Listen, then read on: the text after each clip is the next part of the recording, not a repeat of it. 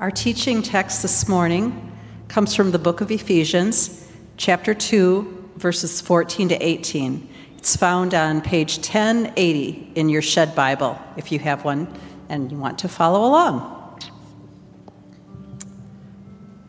For he himself is our peace, who has made the two one and has destroyed the barrier, the dividing wall of hostility, by setting aside in his flesh the law with its commands and regulations. His purpose was to create in himself one new humanity out of the two, thus making peace, and in one body to reconcile both of them to God through the cross, by which he put to death their hostility. He came and preached peace to you who were far away, and peace to those who were near. For through him, we both have access to the Father by one Spirit. This is the word of the Lord.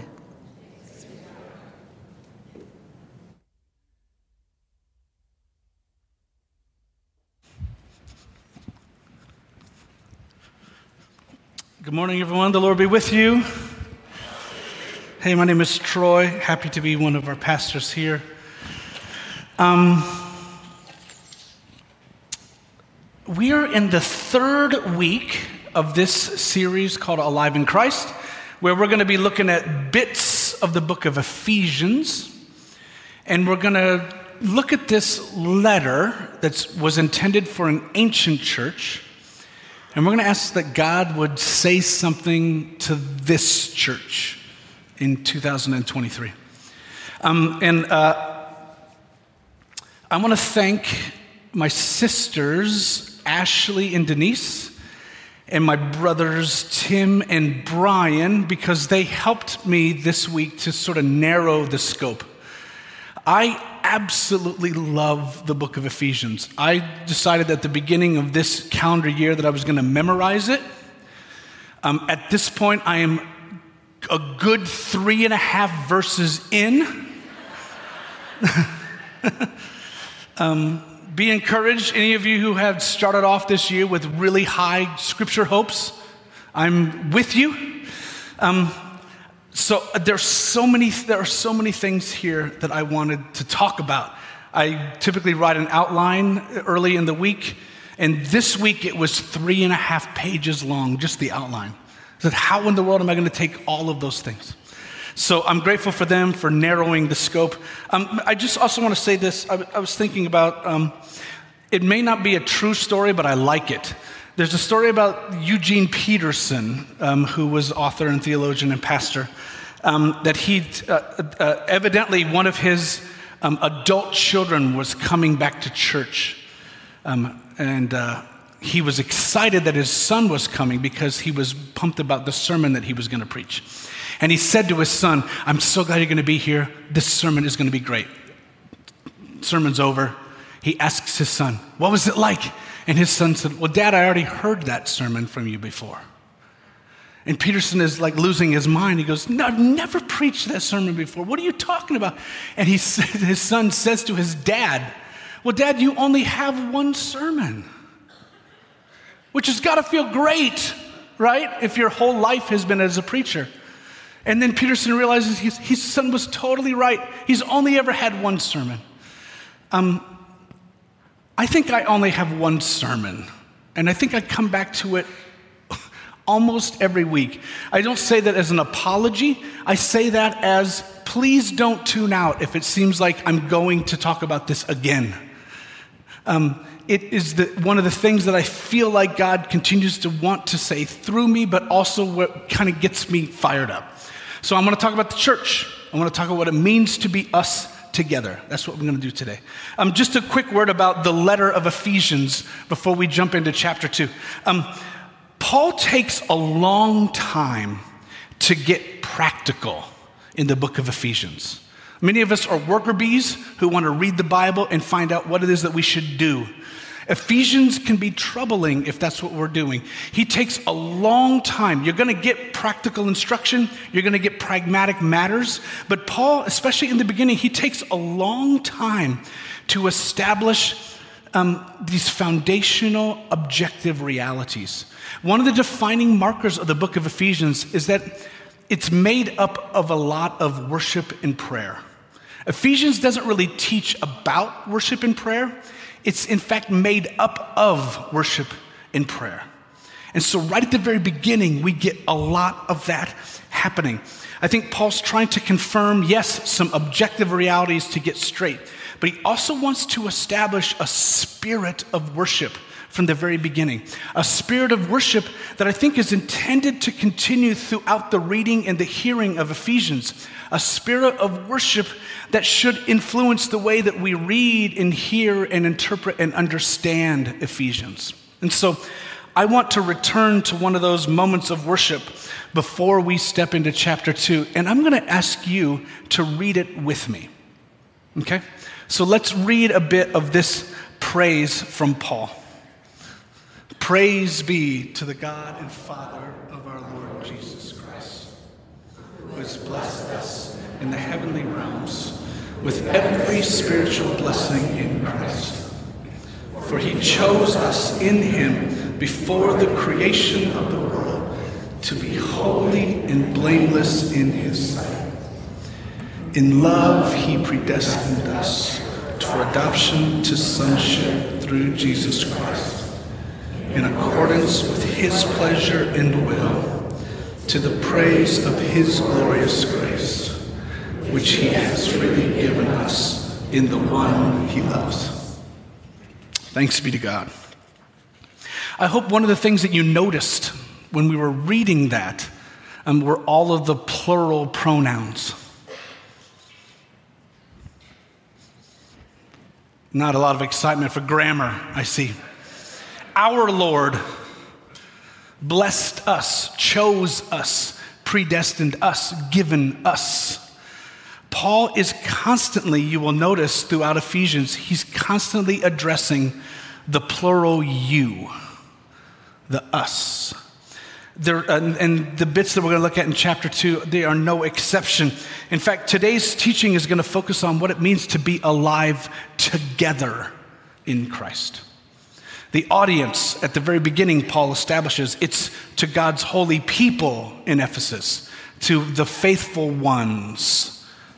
Paul is stressing unity all throughout Ephesians, reminding people then and reminding us now that God is interested in more than individual, isolated souls being alive in Christ that in fact God has always sought and made promises to a people.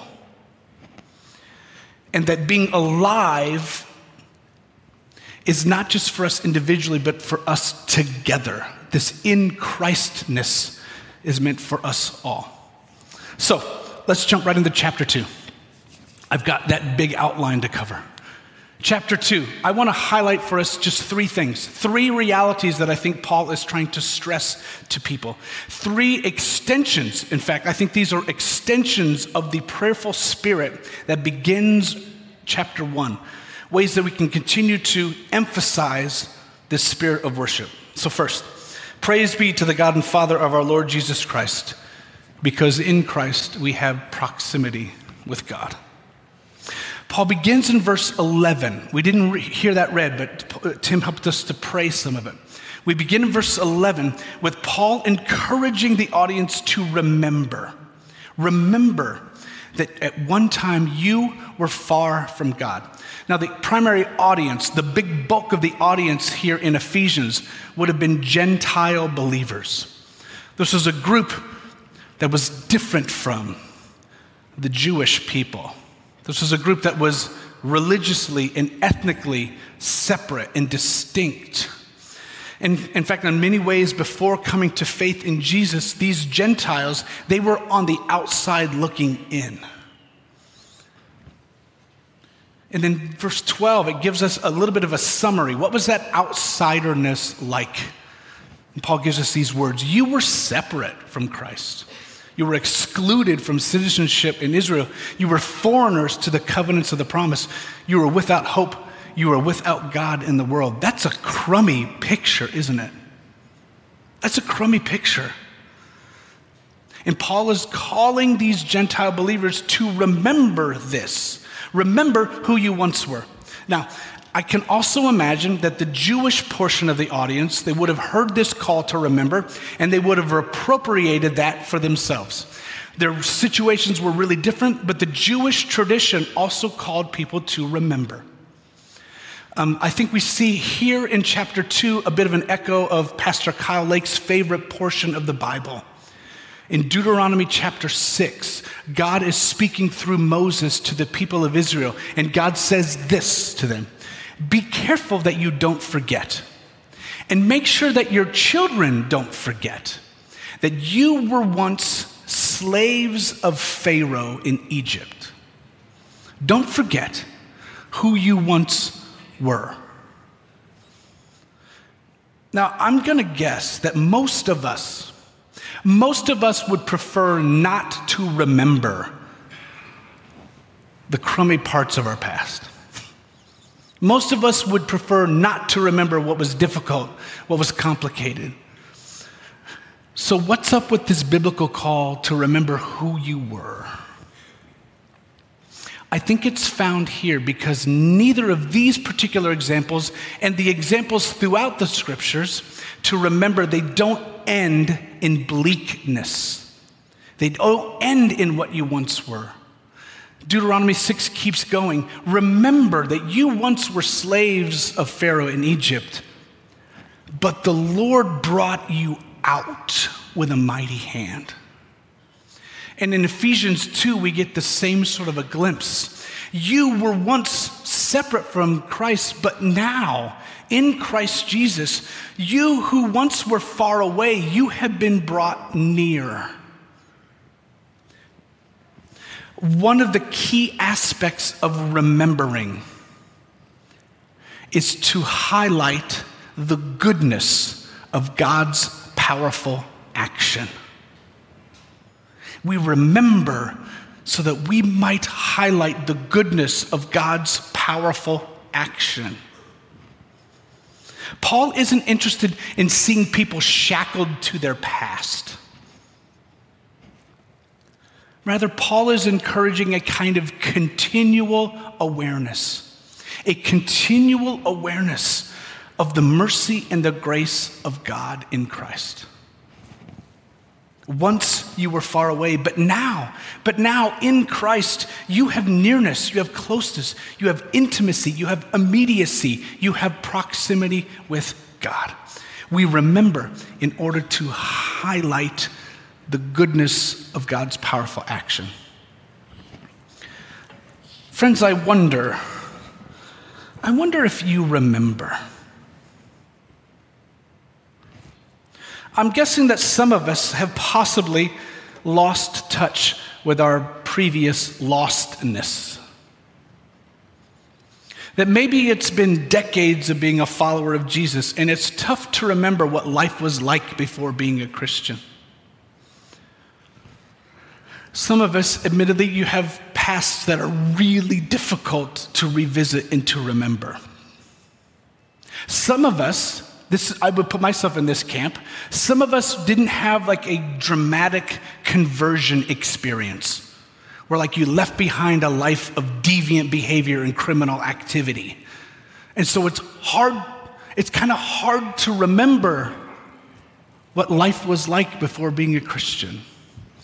I want to say this please consider the invitation to remember so that you don't lose sight of gratitude so that you don't lose sight, you don't lose a sense of the thankfulness that you once were far away, but in Christ you have been brought near. And some of us, I wonder, some of us have potentially lost touch not with your lostness, but with your acceptance. That maybe after decades of being a follower of Jesus, um, You've been living without a real explicit or felt realization of the promises of God. That for some of us, being a Christian hasn't made your life better. certainly not easier. For some of us, we're in seasons where we're doubting or we're questioning, and in that season, we feel a kind of sense of alienation or distance. Please consider the invitation to remember as an opportunity to be connected with and to be aware of confidence, the security that Tim mentioned last year, the assurance that you have been brought near. Second reality, I think Paul is trying to stress. Uh, praise be to the God and Father of our Lord Jesus Christ, because in Christ we have peace with God and each other. This is the portion of the text that Lori, happy birthday, um, read for us just a couple minutes ago. Um, not only not only has the distance with God been dealt with, but the distance and the division between us has been dealt with. Peace between us has been accomplished. Jesus, who Paul says in this text is remarkable, Jesus is peace, and Jesus makes peace, and Jesus proclaims peace. This Jesus purposed to do something new, something which previously didn't exist. Jesus purposed out of two groups of people separated in every possible way to make one new humanity. Jesus came, it says that Jesus came and preached to those who were near and who were far. It's language that's trying to convey the comprehensiveness of the action and the work of Jesus. It's for everyone, near and far. But notice What's not being described here is some kind of Pollyanna, everybody sits around the campfire getting along with each other. That Paul stresses the kind of intensity and the seriousness of this peace when he says that this peace came about because Jesus destroyed barriers and he put to death hostility.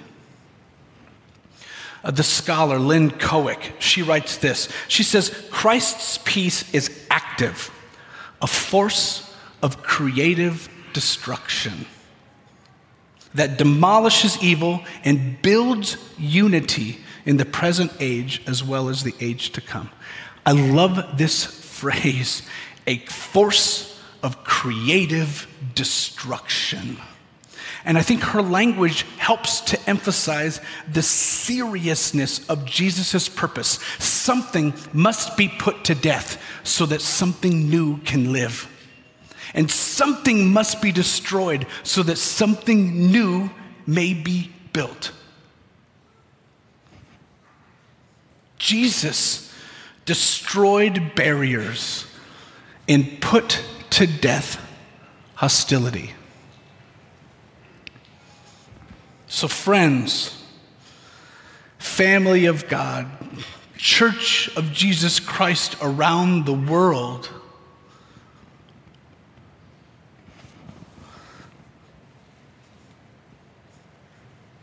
why, oh, why do we insist on bringing back to life that which Jesus put to death? Why do we insist on resurrecting hostility and division?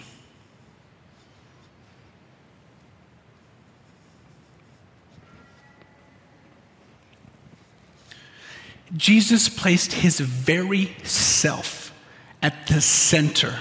Jesus placed himself where the dividing wall used to be. He has placed himself at the center there. So, why do we choose to place at the center our preferences and issues. Why do we choose to centralize denominational affinities and political leanings and opinions about masks and vaccines and firearms and colors on walls and worship styles?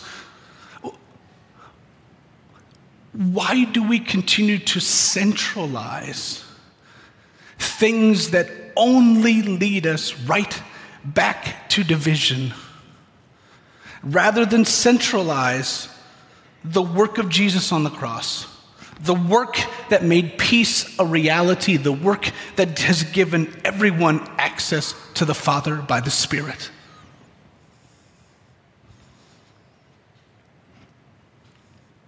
Jesus himself is our peace.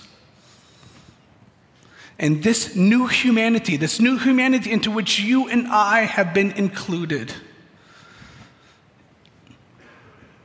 what a little earlier in the letter Paul calls God's handiwork that's been created in Christ Jesus. This new humanity is a reality. It's not something we make up. It's not something we make happen. It has been made for us. But it is something that we must submit to. It is something that we, we must cooperate with. It is a reality that we must live into.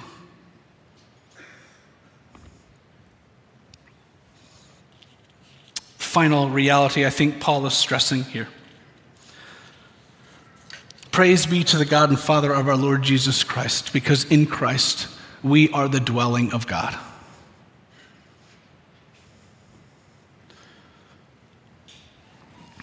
In the last paragraph of chapter 2, we find more confirmation about what has been accomplished in the work of Jesus.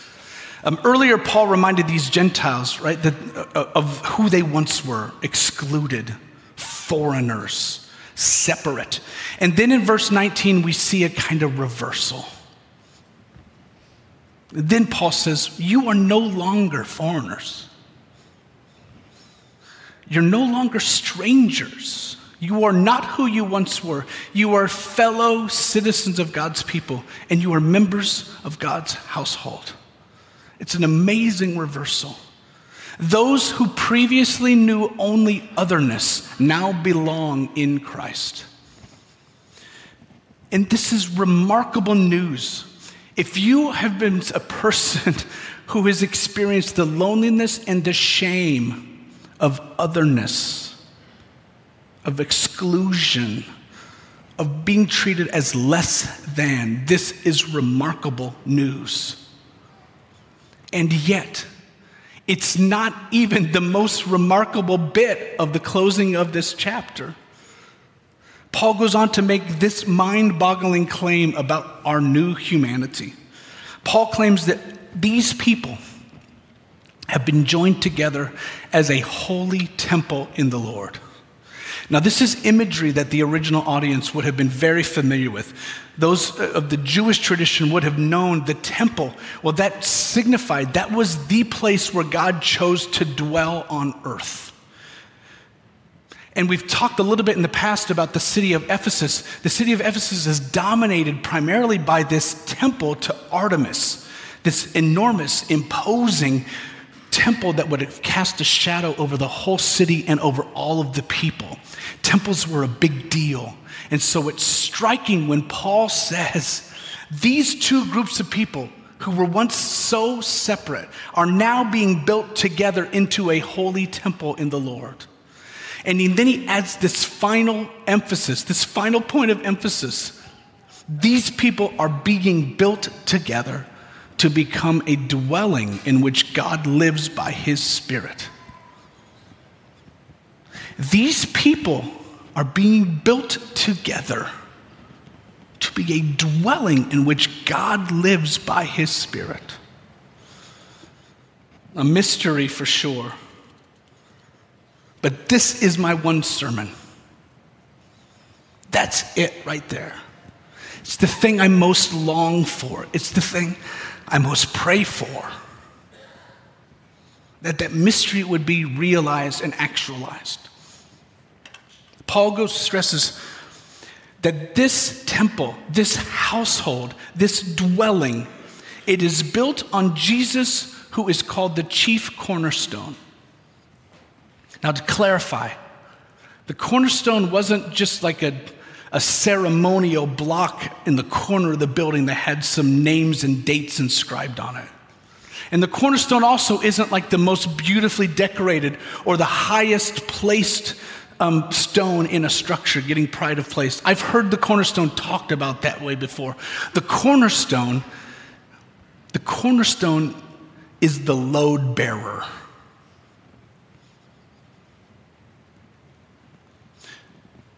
The entire structure depends on that one stone.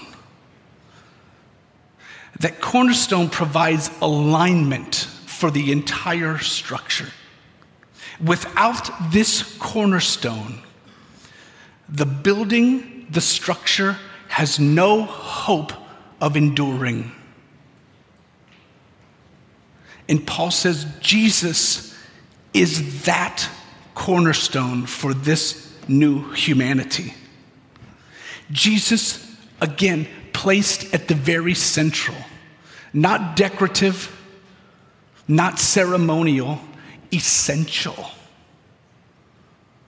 Placed at the very center, the load bearer of the new humanity.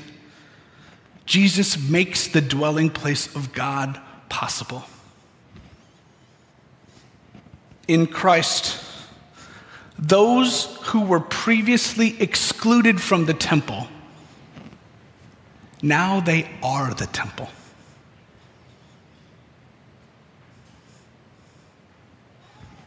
that in Christ, the uncontainable God chooses to dwell and be present among us. God's presence is realized, encountered, and experienced in this new humanity, not exclusively in the new humanity, but especially especially in the new humanity, where what once was separated has now been brought together on this chief cornerstone. And this handiwork of God that Paul says before, this handiwork created in Christ Jesus was created for good works. This new humanity created for good works. This proximity, this peace, this presence of God, it's intended to be good news for the entire world. We are made into a Jesus people for the sake of the world.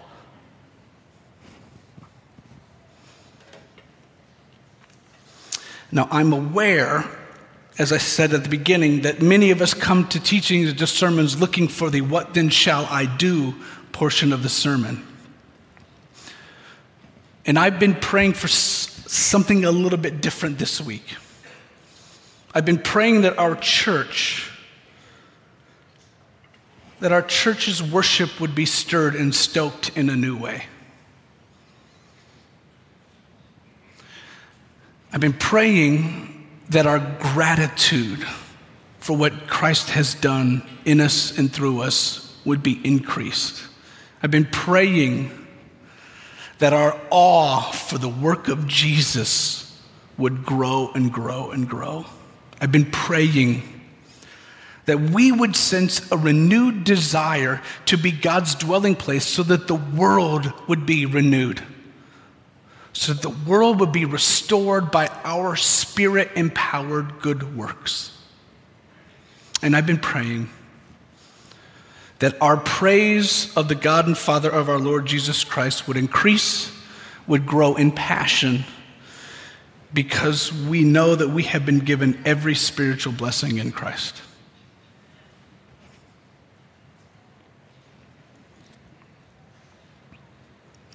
As we come to this table, I want to share just these words from Cherith Nordling. She's a theologian who's coming to hang out with our formation school folks here in just a couple weeks.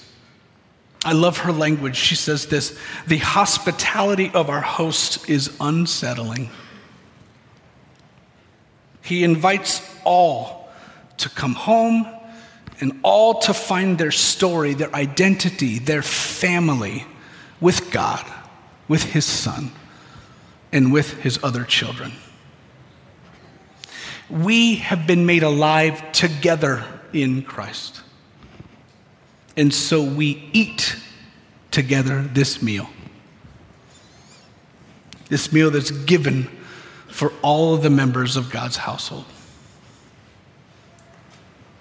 And so I say to you, the Lord be with you. Lift up your hearts. And let us give thanks to the Lord our God. And in a spirit of thanksgiving, let's pray together.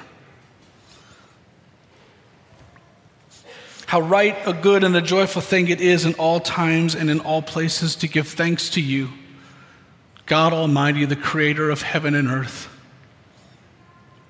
And so we join our voices with angels and archangels and the entire company of heaven who are forever surrounding the throne, singing to your glory this hymn of praise.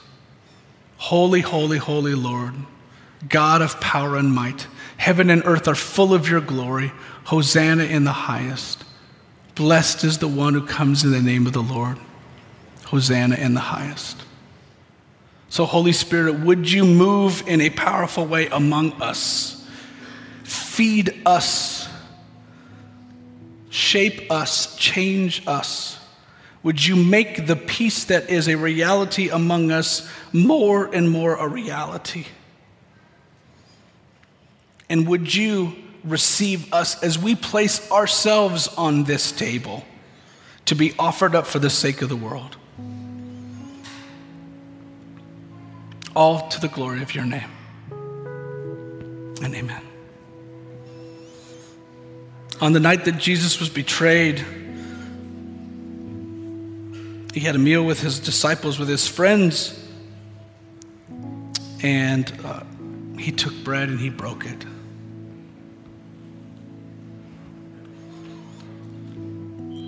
And he said to his friends, This is my body, which is broken and given to you. So take it and eat it.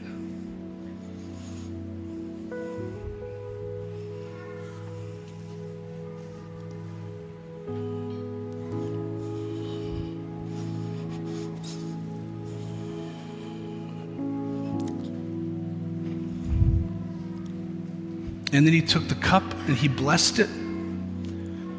And he said, This cup is the new covenant, the new promise given to you in my blood. So take it and drink it. And whenever we eat and we drink this bread and this cup, we tell the story again.